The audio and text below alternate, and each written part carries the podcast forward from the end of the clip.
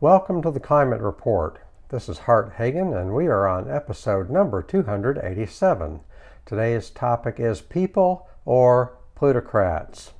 I want you to email info at theclimatereport.net if you have any comments, questions, or suggested topics, or if you would like for me to speak to your group via Zoom or otherwise. So, we're going to talk, be talking about people or plutocrats in just a minute, but first, what is the climate report all about? So, the climate report is all about how to solve the problem of climate change if we had the levers of power and how to get those levers of power. So, one of the most important things I've learned about climate change is that it's not all about climate, it's not all about carbon. There are elements in our society that want us to narrowly focus on carbon. It's all about the carbon footprint, or it's all about emissions, emissions coming out of the tailpipe. But carbon is not nature, and emissions are not an entire uh, emissions are not the entire story. If we focus narrowly on carbon, we will miss the bigger picture of nature. You know, we live on this planet that is the only planet we know of that has the life support systems that we need. I like saying that nature is complex, but what we need to do about nature and with nature are fairly simple. We need to not destroy our very life support systems. But if I were an evil genius wanting to do in the human race and most life on Earth, I would get people to narrowly focus on carbon, and then I would have Wall Street come up with lots and lots of solutions about stuff they can sell us to supposedly deal with the problem that we have with carbon. The problem with that is that when a business wants to sell you something, they don't care about nature and they don't care about the future. They just care about making a profit. I submit to you that Wall Street is not going to save us, and Wall Street doesn't know a darn thing about nature or how to be kind to nature, and Wall Street doesn't know the first thing about how to preserve, protect, nurture, and cultivate the life support systems that we depend on. And yet, and yet, most environmentalists have been fooled by a Wall Street version of what we should do with carbon most environmentalists have been fooled by how we should go about the job of decarbonization. They've been fooled by a Wall Street version of how we should go about the job of decarbonization. Wall Street can sell you solar panels and they can get lots and lots of government subsidies in the process. That's Elon Musk. I mean, you know, yeah, Elon Musk is into batteries, which is part of solar panels. They can sell you electric cars, and Elon Musk has become a billionaire uh, partly by selling a, a something that's quote unquote profitable, and partly by getting lots and lots of government subsidies and using technology that was developed at government expense, but he's going to uh, patent it and make a profit off of that which was developed at public expense. These people are not to be trusted, and Bill Gates is in on the action, especially through his agricultural work, as if he knows the first thing about agriculture. Bloomberg is in on the action, but they don't care about the future, they care about making a profit. There's a big difference between making a profit and planning for the future. And yet, most environmentalists have been fooled by these charlatans. But don't be fooled by charlatans who want to sell you some prepackaged version of decarbonization or some prepackaged version of sustainability because rarely can they see the big picture. So let's talk now about people versus plutocrats. When it comes to solving the problem of climate change, there are people who want to bend public policy to make plutocrats happy. And then there are people who want to bend public policy to make people happy. Those are two different things. We can serve the needs and interests of plutocrats, or we can serve the needs and interests of people we probably won't be able to do both. And if we do what's good for plutocrats, we will probably be doing everything possible to ramp up to a system which makes people suffer even more than people suffer now. So let's look at Biden's climate plan and let's ask ourselves is this a plan that serves people or plutocrats? Just quick definition plutocrats means very, very rich people. We're talking about the, a tenth of 1%, a very tiny fraction of people. You know, we have the golden rule. A plutocracy is who is the golden rule. Whoever has the gold makes the rules. If you bring the money to a business, then you get to make the rules and call the shots. If you have most of the money in a society, then you get to you, then you get to make the rules and call the shots. So the thing is, plutocracy is just the opposite of democracy. Democracy is where the people rule. Democracy is one person, one vote. But plutocracy is one dollar, one vote. So whoever has more money gets to make the rules. If you have a million times more money than somebody else, then you have millions of t- a million times more power if you're in a plutocracy. So, will our climate plan serve the people or the plutocracy? So, Biden, Biden's climate plan reads as follows We will enact a national strategy to develop a low carbon manufacturing sector in every state, accelerating cutting edge technologies and ensuring businesses and workers have access to new technologies and skills, with a major focus on helping small and large manufacturers upgrade their capabilities to have both competitive and low carbon futures. So, we're talking about people or plutocracy one of the things that has really served the, the, plutocracy very, very well is technology. Not that technology is bad, but it's how technology is used, how it's developed, who develops it, who owns the rights to use it, and who gets to control it. So te- most of the technology that we have was developed at public expense. Most of the technology that we have was developed by the Defense Department.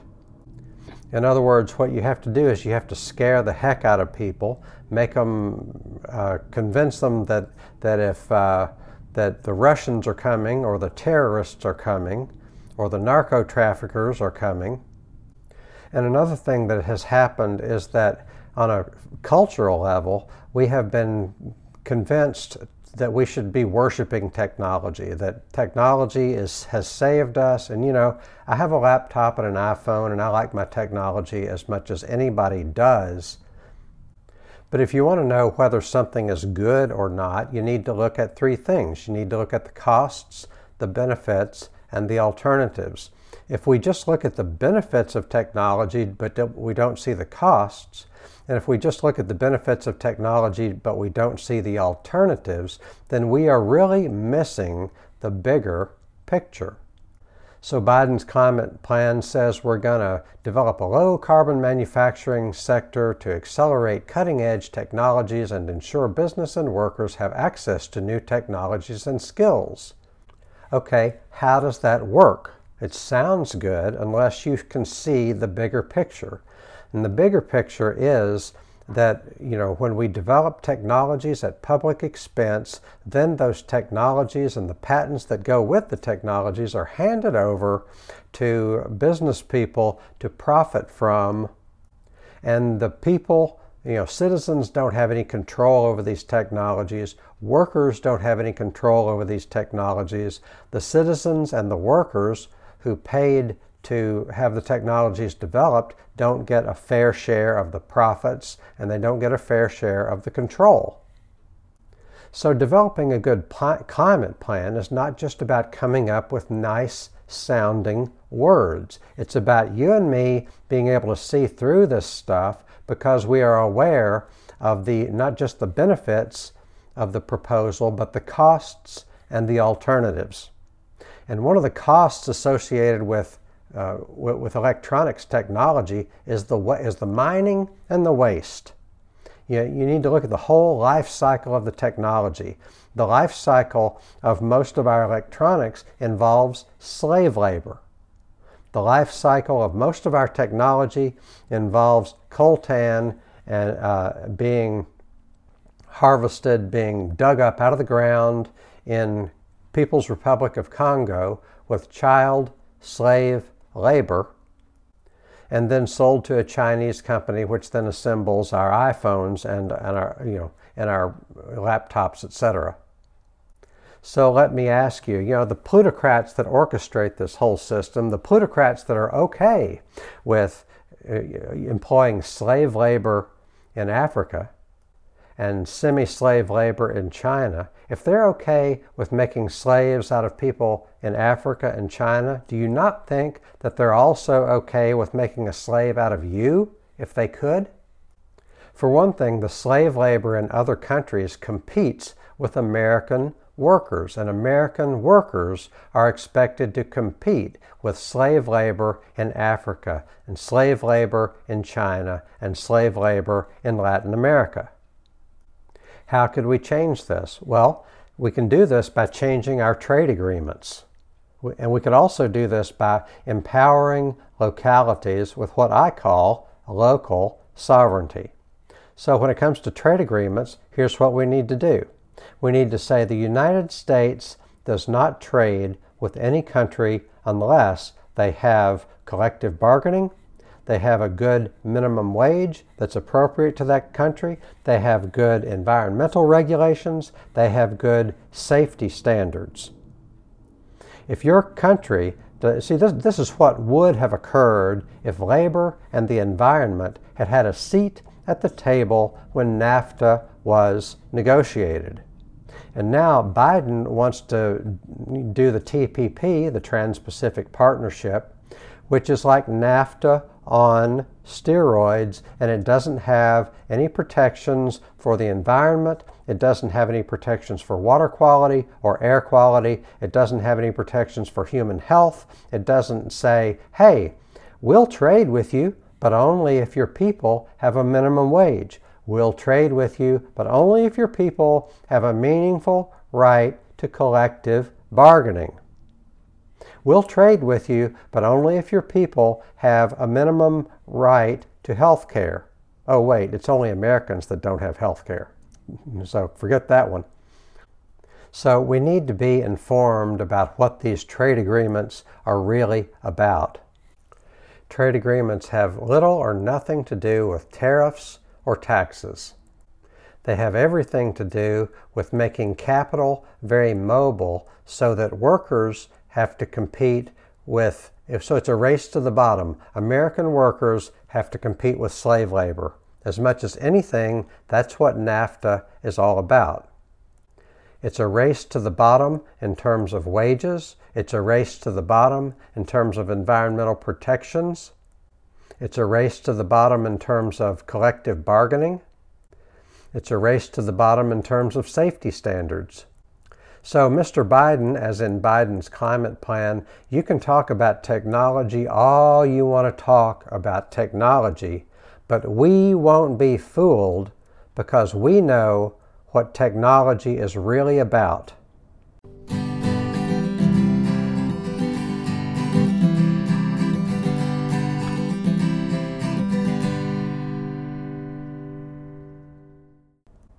We know we're not just focused on the benefits of technology, we know the cost of technology and we know the alternatives. What you're doing here is concentrating power and money into the hands of a very few. You're letting technology be controlled by private companies who are going to profit from it, even though they paid little or nothing to develop the technology. Mainly, taxpayers pay to develop technologies. Now, let's read on in Biden's climate plan. He talks about we're going to use strategies to connect universities, uh, research universities, community colleges, incubators and accelerators, manufacturing institutes, and employers, unions, and local, state, and local governments, and provide them with significant funding for development of a place based plan to help their state or region build a competitive and low carbon future in manufacturing that reflects climate impacts in their local communities. So, all this sounds nice, except it really doesn't because, you know, you, eh, for one thing, is this reasonably specific? What we're hearing here is this simple or understandable or effective. Could you explain this to a 10 year old if you tried really hard.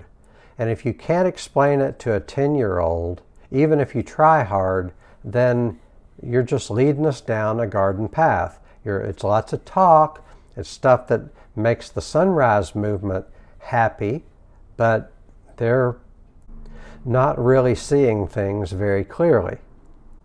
Hey, I know, instead of throwing money at businesses and universities and incubators and accelerators, why don't we give the money to people in the form of universal basic income? Why don't we empower workers with collective bargaining rights? Why don't we release all of the patents that were developed at public expense?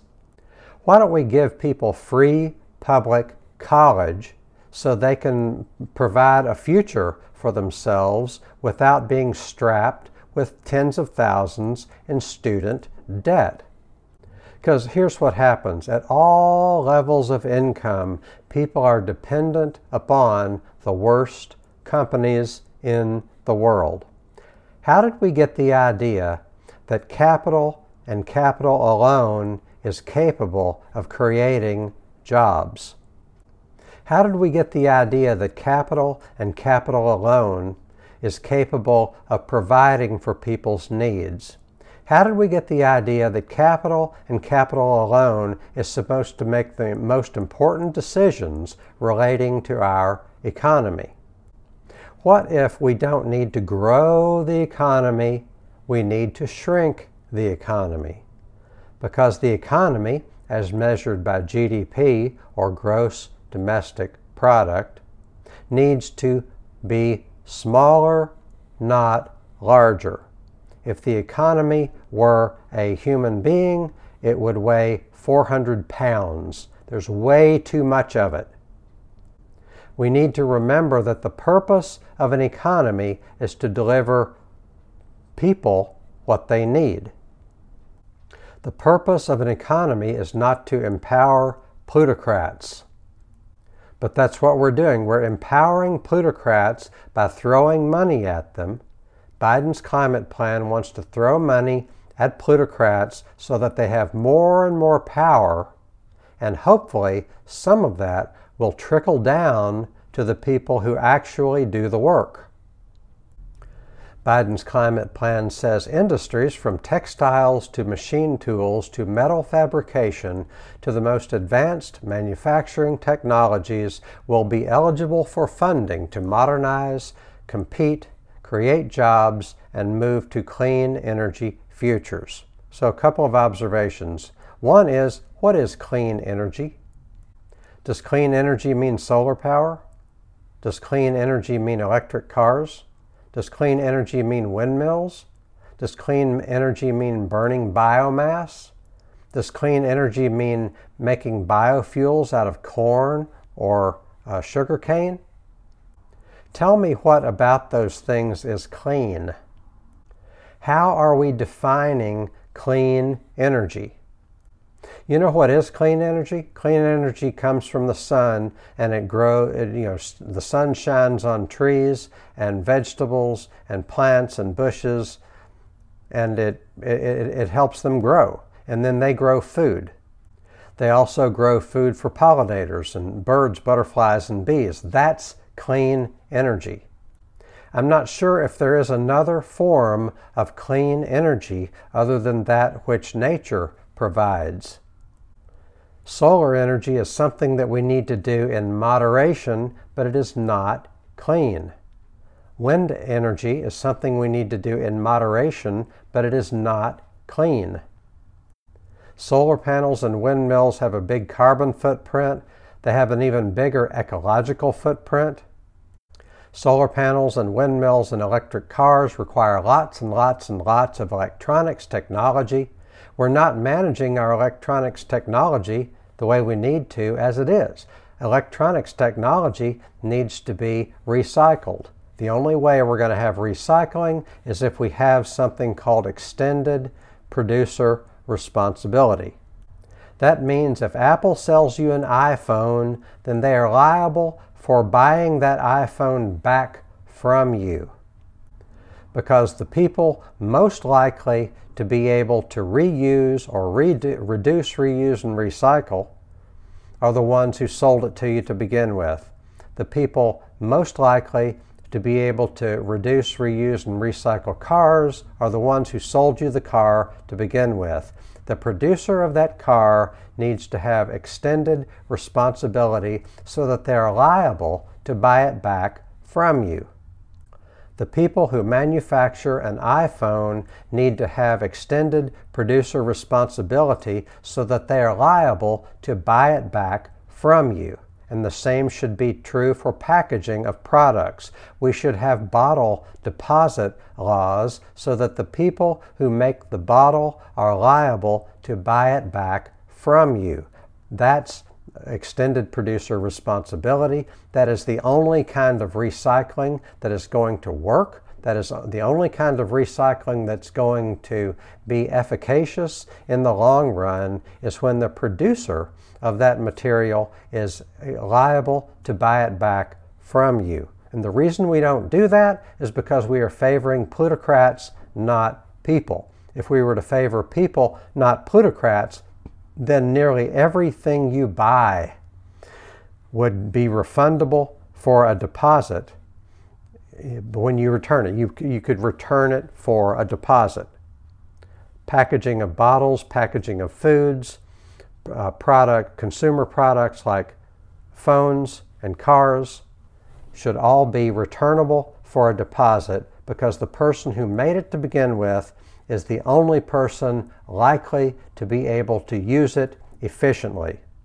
Otherwise, our recycling is just a jumbled mess it takes a whole lot of carbon and a whole lot of fossil fuels to recycle what we have because when your recycling goes out, it has a hundred different things in it.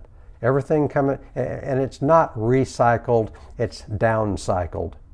We need to disabuse ourselves of the notion of the notion that what we send for recycling actually gets recycled. Most of it gets downcycled. And when materials are not truly reduced or reused or recycled, then that is just so much energy being wasted. That is so much carbon being wasted, not to mention the ecological footprint quite apart from the carbon. So, continuing to read from Biden's climate plan, we're talking about whether this plan or any plan, any public policy proposal, is good for people or plutocrats. Mainly so far, unfortunately, we're finding that Biden's climate plan is good for plutocrats and virtually irrelevant to the needs of people. But let's read from Biden's climate plan and see what it says. It says we're going to allocate tax credits and subsidies, think pork barrel, think corporate welfare, we're going to allocate tax credits and subsidies that will be available, available for businesses to upgrade equipment and processes, invest in expanded or new factories, and deploy low carbon technologies, as long as all stakeholders are part of the process of determining a bottom line win for jobs, workers, clean energy, and long term community investment. So I'm seeing a lot of micromanagement here. I'm seeing a lot. You know, this is. You know, could you explain this to a 10 year old? Could you explain it to a 15 year old? Could you explain it to a 20 year old? If you took enough time to explain it to a 15 or 20 year old, would they be able to explain it back to you, or would they just nod and with their eyes glaze over? I'm seeing material here that it's about people's eyes glazing over. Tax credits and subsidies, that's all about pork barrel. I think we have enough pork barrel in our government. I think we have enough government contractors that are feeding at the government trough. It's talking about upgrading equipment and processes as if the government is capable of determining what equipment and, and you know what a good upgrade looks like. And when you deploy low carbon technologies, what does the low carbon technology look like? What if it's a solar panel that took lots and lots of, uh, of carbon to make? Lots and lots of energy. It takes lots and lots of energy to make a solar panel. It takes lots and lots of rare earth metals to make all of this electronic technology that we have. And when you talk about bringing stakeholders to the table uh, uh, as part of a process of determining a bottom line win for jobs, workers, clean energy, and long term community investment, I mean, this you know, there's nothing about that is specific or simple or understandable. I kind of get the idea, but I wouldn't trust the government together with corporations to work all that out in a way that is a win for jobs and workers. The only way you're going to get a win for jobs and workers is, is to empower them with collective bargaining rights. So we've been talking about people versus plutocrats. I conclude that the Biden climate plan is mainly for plutocrats, not people. If we want to have a climate plan that is for people, it needs to follow something resembling Hart's principles, you know, Hart's climate principles, which are like, you know, we need to favor people over profits, like giving people universal basic income, Medicare for all, strong collective bargaining rights, we need to eliminate half the economy that generates more pollution than anything. It generates pollution and profits, but it does not generate anything that is beneficial or helpful to people. That's half of our economy. We need to eliminate the half of the economy that does not make a positive difference in people's lives. It's not about carbon, it's about ecological living. It's not about decarbonization. It's about planetary limits. It's about ecosystems. It's about nurturing nature. It's about nurturing and cultivating the systems that we need so that nature might support us and help us thrive and grow as a species.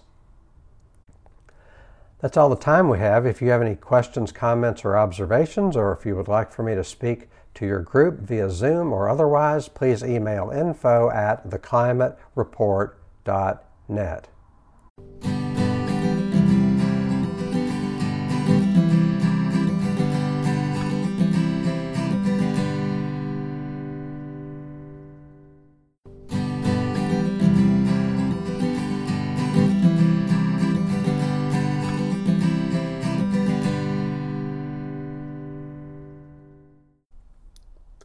Welcome to the Climate Report. This is Hart Hagen, and we are on episode number 288. Today's topic is people or plutocrats. So, the idea is that public policy, including Biden's climate plan, can either be for the great majority of people or it can be for a narrow slice of people called plutocrats, who are the ruling elites who are the ones who really have the money and the power at present.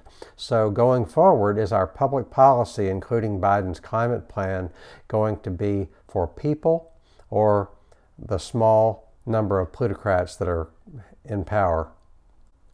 I want to invite you to email info at theclimatereport.net if you have any questions or comments, or if you want to suggest a topic, or if I can speak to your group via Zoom or otherwise.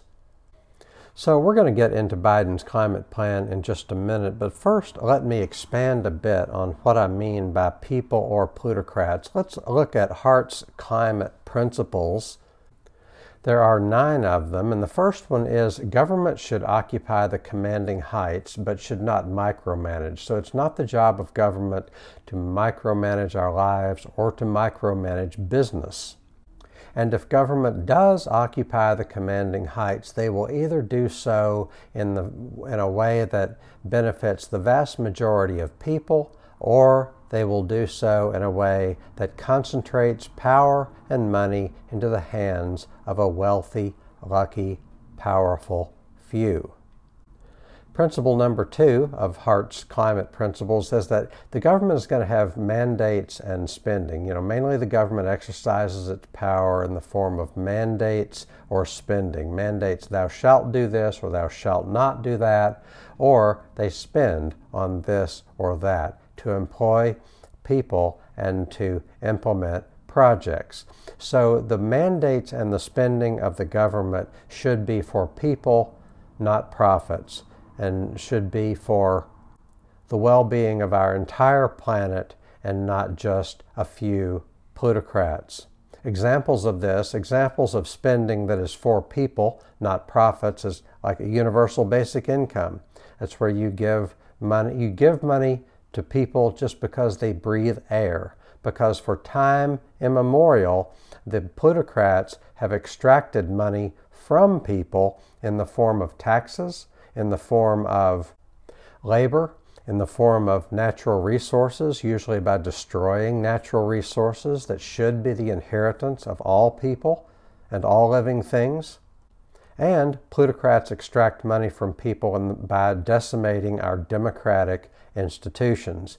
Because if you have power, why would you give it up? If you're a plutocrat, you play some role in opposing democracy and opposing democratic institutions. Hart's climate principle number three we need to eliminate half the economy that does not make a positive difference in people's lives. And some people might go, ah, eliminate half the economy, that means a depression. Well, that's because we've been falsely taught to associate the economy with the well being of people. But it's like a Brazilian general once said the, people, the, the economy is doing well, but the people aren't. The economy can be doing well in the way we measure an economy, but the people not be doing well. That's because the economic activity is concentrated into the hands of a very few. Plus, much of our economic activity, it causes pollution and it destroys natural resources. And it, and it, you know, if you look at, look at defense, uh, it destroys people's lives. So half the economy, I assert that half the economy does not make a net positive difference in people's lives and therefore should be eliminated. We can manage a very healthy economy without being a free market, free for all. Besides, a free market doesn't even exist. Uh, the free market concept is a myth and, and an illusion that says the government is just standing back and not interfering, when in fact the government is always throwing its weight on one side or the other, usually in favor of plutocrats, not people. Item number five in Hart's climate principles, it's, about, it's not about emissions, it's about an entire life cycle. So it's, you know, it's not all about carbon, it's about nature. It's not about what emissions come out of a tailpipe of a car or what emissions are produced by air travel or helicopters or boats or farm equipment. It's not just about emissions, it's about the entire life cycle of the product that creates the emissions. So you can talk about emissions all you want, you can talk about decarbonization all you want. It's all uh, smoke and mirrors unless you're taking into account the entire ecological impact of whatever machine or equipment you're talking about, whatever goods you're talking about, whatever industry you're talking about. We need to talk about the entire ecological impact and not just the emissions that come out of a tailpipe. Principle number six in Hart's climate principles no new fossil fuel infrastructure. The Intergovernmental Panel on Climate Change gives us 10 years to seriously cut down on our carbon output. We're not going to do that if we're continuing to build more and more and more fossil fuel infrastructure. Fossil fuel infrastructure includes not only oil wells and coal mines, it also includes uh, fracking and it includes, you know, fossil fuel infrastructure is anytime you build a road or a building that's going to require, that's going to support the use of fossil fuels. Every time we widen a highway, that's fossil fuel infrastructure. We've got a whole new bypass planned for Louisville. We're going to, by my calculations, it's going to cost at least a billion dollars. Why are we spending all this money on fossil fuel infrastructure? Hart's Climate Principle number seven we need to lose weight first and then bulk up. Our economy is fat. Our economy is obese. Our economy needs to lose weight first. The thing to do is not to add whole new industries like Biden's climate plan says. We don't need whole new industries. We don't need whole new technologies. We need to stop a lot of what we're doing because a lot of what we're doing, I would argue, most of what we're doing, does not serve any legitimate needs of people. And if we had a real democracy, we wouldn't have, you know, most of the crap around you would disappear because it does not serve the needs of people. It only serves the needs of a few plutocrats. For example, the automobile industry has been subsidized for 70 years at least. The automobile has, industry has been subsidized by building highways, building highways, building highways, destroying trains, investing nothing in trains or buses. It serves plutocrats, but it doesn't serve people. In fact, it's a tax on people because if you want to live a normal, right, normal life and get around, you have to pay on average $8,000 per year to own and operate a car. That is a completely illegitimate industry that is uh, completely contrived and concocted by big business and big government. It need not be that way. We need to have mass transit and it needs to be free. We need to stop building highways and start building uh, you know, putting out buses and train uh, buses and bus stations and ultimately rail lines. Principle number eight in Hart's climate principles is economic growth and GDP are ridiculous concepts and should disappear from the national conversation. GDP is the idea that uh, an economy should be measured by how much money changes hands, with a few exceptions. It's wages, it's net profits, it's the net positive receipts from government entities. It has almost nothing to do with the well being of people. When we build more interstate highways, when we sell more cars, sell more oil, when we make and sell lots and lots of weapons, that has nothing to do with the well being of people. But it has everything to do with gross domestic product when you invest in nature, when you invest in people, when you invest in democratic institutions and communities. That's usually not a big boon for gross domestic product, but it's great for people. We need to invest in people and set aside these ridiculous concepts of gross domestic product and economic gr- uh, growth as if they have anything to do with anything. Principle number nine in Hart's Climate Principles is that people should have the freedom to do the work that they choose and not be driven by the need to pay the bills. That's why Medicare for all and universal basic income and strong collective bargaining rights should be a cornerstone of any government policy that pretends to be for the well being of people. Dr. Martin Luther King Jr. Uh, advocated a universal basic income, what he called a guaranteed annual income, because he said people don't do their best work when they're struggling to survive. If we want people to do really good work, we need to not make them struggle just to survive. Besides, when people are struggling to survive, they usually have to go to work for the worst companies in the world that are causing all the ecological uh, devastation and are employing all of the slave labor and are making weapons and are deforesting the Amazon and deforesting North America. These are the worst companies in the world, and yet you have to you have to earn a living, so you have to go to work for the worst companies in the world. People should have the freedom to do the work they choose and not be driven uh, to work for the worst companies in the world. All of which is to say that government policy should be for people, not profits, and it should be for people, not plutocrats. Now, let's look at Biden's climate plan and evaluate it from the lens of does it serve people or does it serve plutocrats? Now, here's one way that you know that a plan is designed to serve plutocrats. If uh, you know whole paragraphs are hard to understand, anything that is really for people, you can explain it to a high school student, and the high school student can explain it back to you. If you can't explain it to a high school student in such a way that the high school student can explain it back to you, then it's probably a plan that favors the plutocrats and not people.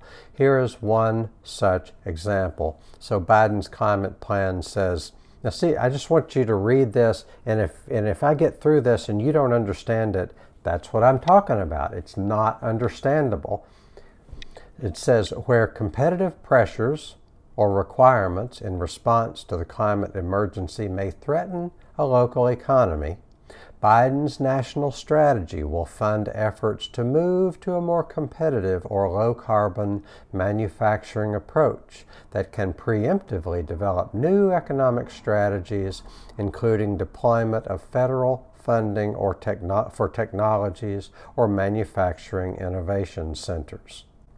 So when you hear that, it's something that, you know, if you're sitting in polite company, you nod and you smile, and then it's like, I didn't get any of that. Maybe I'm the only one, but I didn't get any of that.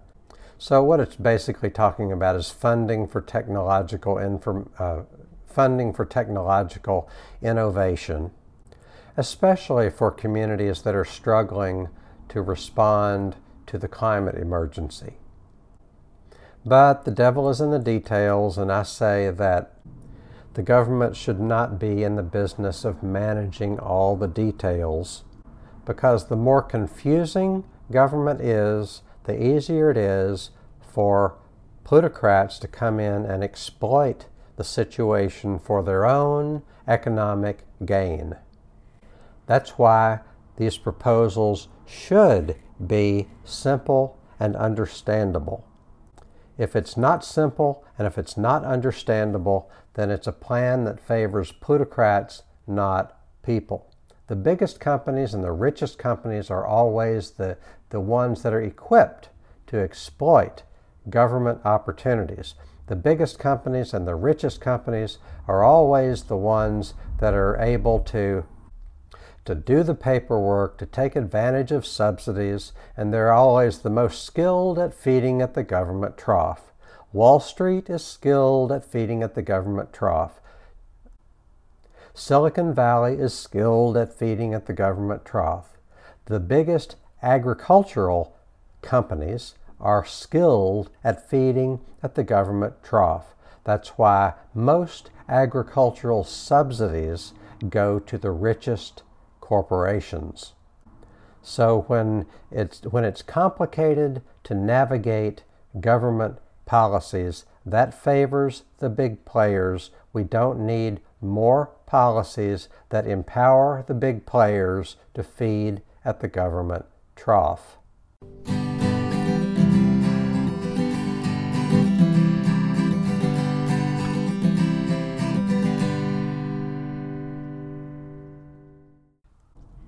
Now, we're at a point in Biden's climate plan where he talks about harnessing great potential so America and our workers lead the 21st century economy. So, this is all about, you know, um, by one way of thinking, America could invest in all this new technology and lead China as if America is one big happy family and China is one big happy family. And we're not going to look at class. We're not going to look at who is the working class and who is the ruling class. We're going to pretend that America is one big happy family, and when we invest in technology, it's good for all Americans.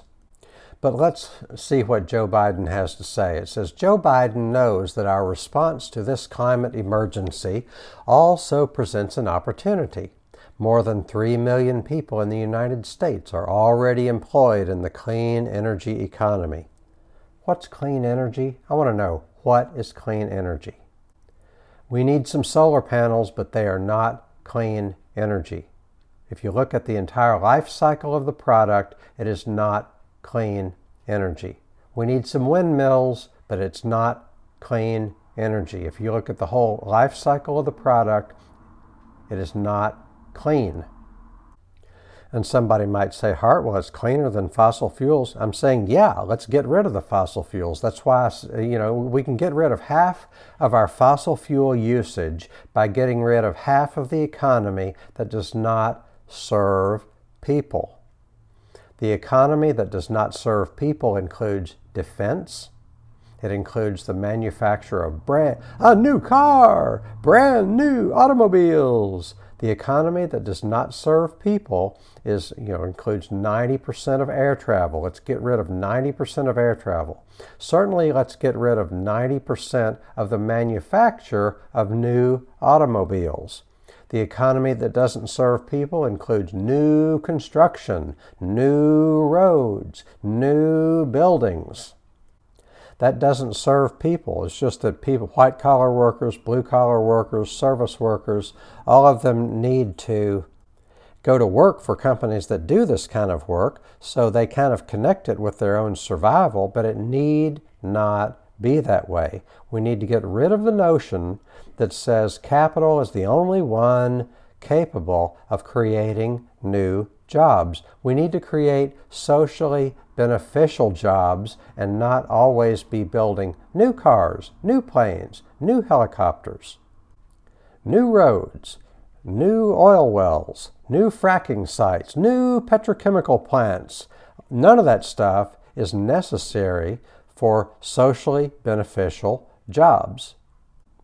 That's why I say the government needs to occupy the commanding heights of the economy to give people um, you know, to give people a universal basic income so that they have a choice, to give people collective bargaining rights so they have the power to bargain with capital, give people Medicare for all so that they don't have to work for the worst companies in the world in order to have health insurance.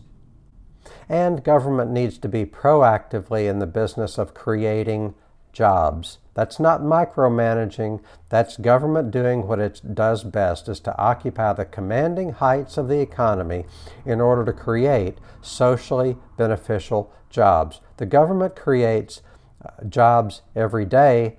The uh, you know, government created jobs include teachers, include policemen, include firefighters, uh, the government even creates jobs in the form of doctors and nurses insofar as Medicare and Medicaid pay for the uh, health care that in turn pays the salaries of doctors and nurses. The go- and government creates jobs in the form of soldiers, $750 billion a year. Much of it goes to pay people who work in the defense industry. So government creates jobs every day. How do we get the idea that only capital is capable of creating jobs?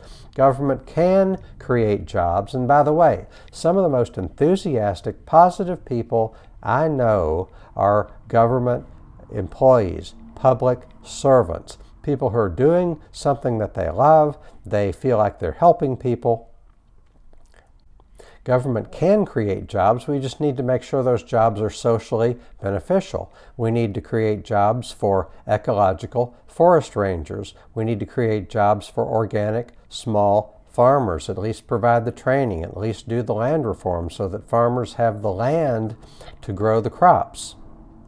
We need to give people training in ecological landscaping. We need to empower communities to, uh, to we need to empower communities with standards that say if you want an ecological yard, you're allowed to do that, and your community can't squish you with regulations that say thou shalt mow or thou shalt spray with uh, toxic chemicals. We can create socially beneficial jobs related to the building of a train system or bus drivers. Pay bus drivers a living wage, and that is a socially beneficial job. So, reading from the Biden climate plan, Joe Biden knows that our response to this climate emergency also presents an opportunity. More than 3 million people in the United States are already employed in the new in the clean energy economy. But that is only the beginning of what is possible if we harness all of our talent and creativity. If executed strategically, our response to climate change can create more than 10 million well paying jobs in the United States that will grow a stronger, more inclusive middle class enjoyed by communities across the country, not just in cities along the coasts. So, okay, fine, but it's making it look like clean energy is the only socially beneficial job. There are lots of socially beneficial jobs that have nothing to do with clean energy. There are lots of socially beneficial jobs that have nothing to do with solar power or wind power or electric cars. We need to have an economy that is rooted in care. We, ha- we could have an economy in which people get paid a living wage to care for children, care for the elderly, care for disabled people. We could create lots of socially beneficial jobs where people get paid a living wage to care for our forests instead of just chewing up our forests for the sake of cattle ranchers, which is a lot of what goes on. We, you know, we, we need to pay people to uh, you know, remove invasive species from our forests. We even need to pay scientists to see if we can deal with, you know, we need to pay biologists and ecologists who can help us understand how nature works. I read recently that the average child can identify a thousand corporate logos, but, but not 10 um, you know, native species, you know, 10, you know, 10 plants or animals native to your area.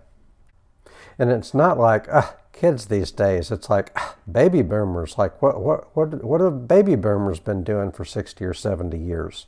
Learning how to uh, participate in the economy that's driven by corporations and commercialism instead of the grand economy, which is nature. We need to spend less time in the corporate economy and more time figuring out how to support the natural life support systems that will support us if we care for them. Biden's climate plan says America has a great opportunity to lead in the industries of the future by strengthening emerging industries in agriculture, clean energy, and advanced manufacturing. This also presents an opportunity for America to create stable, well paying jobs that drive clean energy here at home and abroad.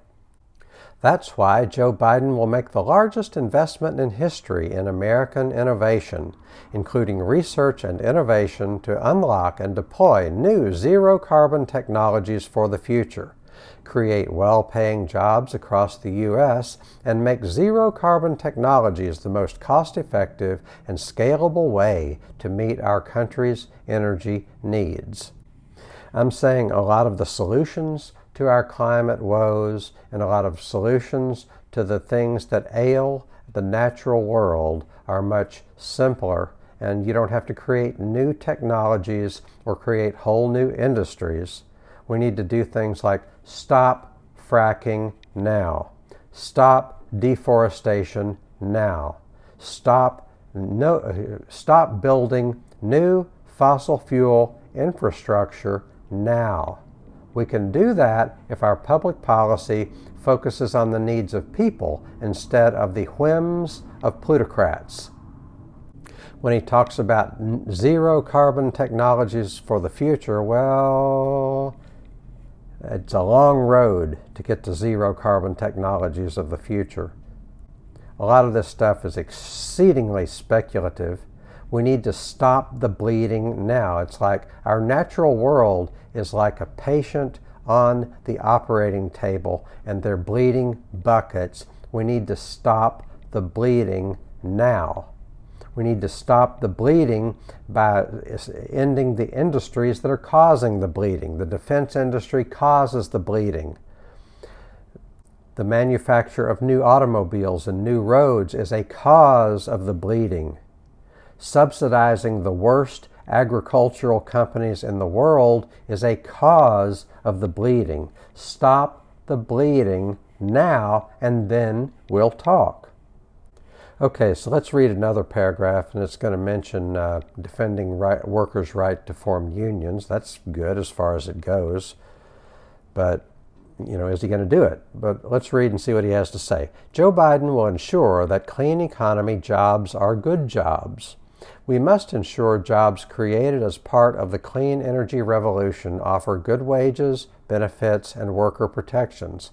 Toward this end, Biden will defend workers' rights to form unions and collectively bargain in these emerging and growing industries, pursue new partnerships with community colleges, unions, and the private sector to develop programs to train all of America's workforce to tap into the growing clean energy economy incorporate skills training into infrastructure investment planning by engaging state and local communities, and reinvigorate and repurpose AmeriCorps for sustainability so that every American can participate in the clean energy economy.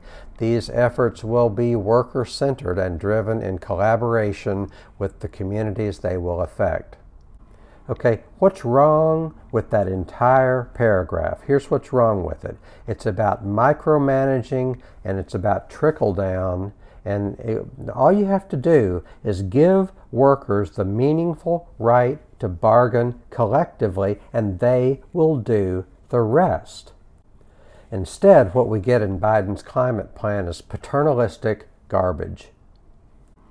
That's all we have time for. If you want to give me uh, comments, questions, or feedback, or if I can speak to your group, please email info at theclimatereport.net.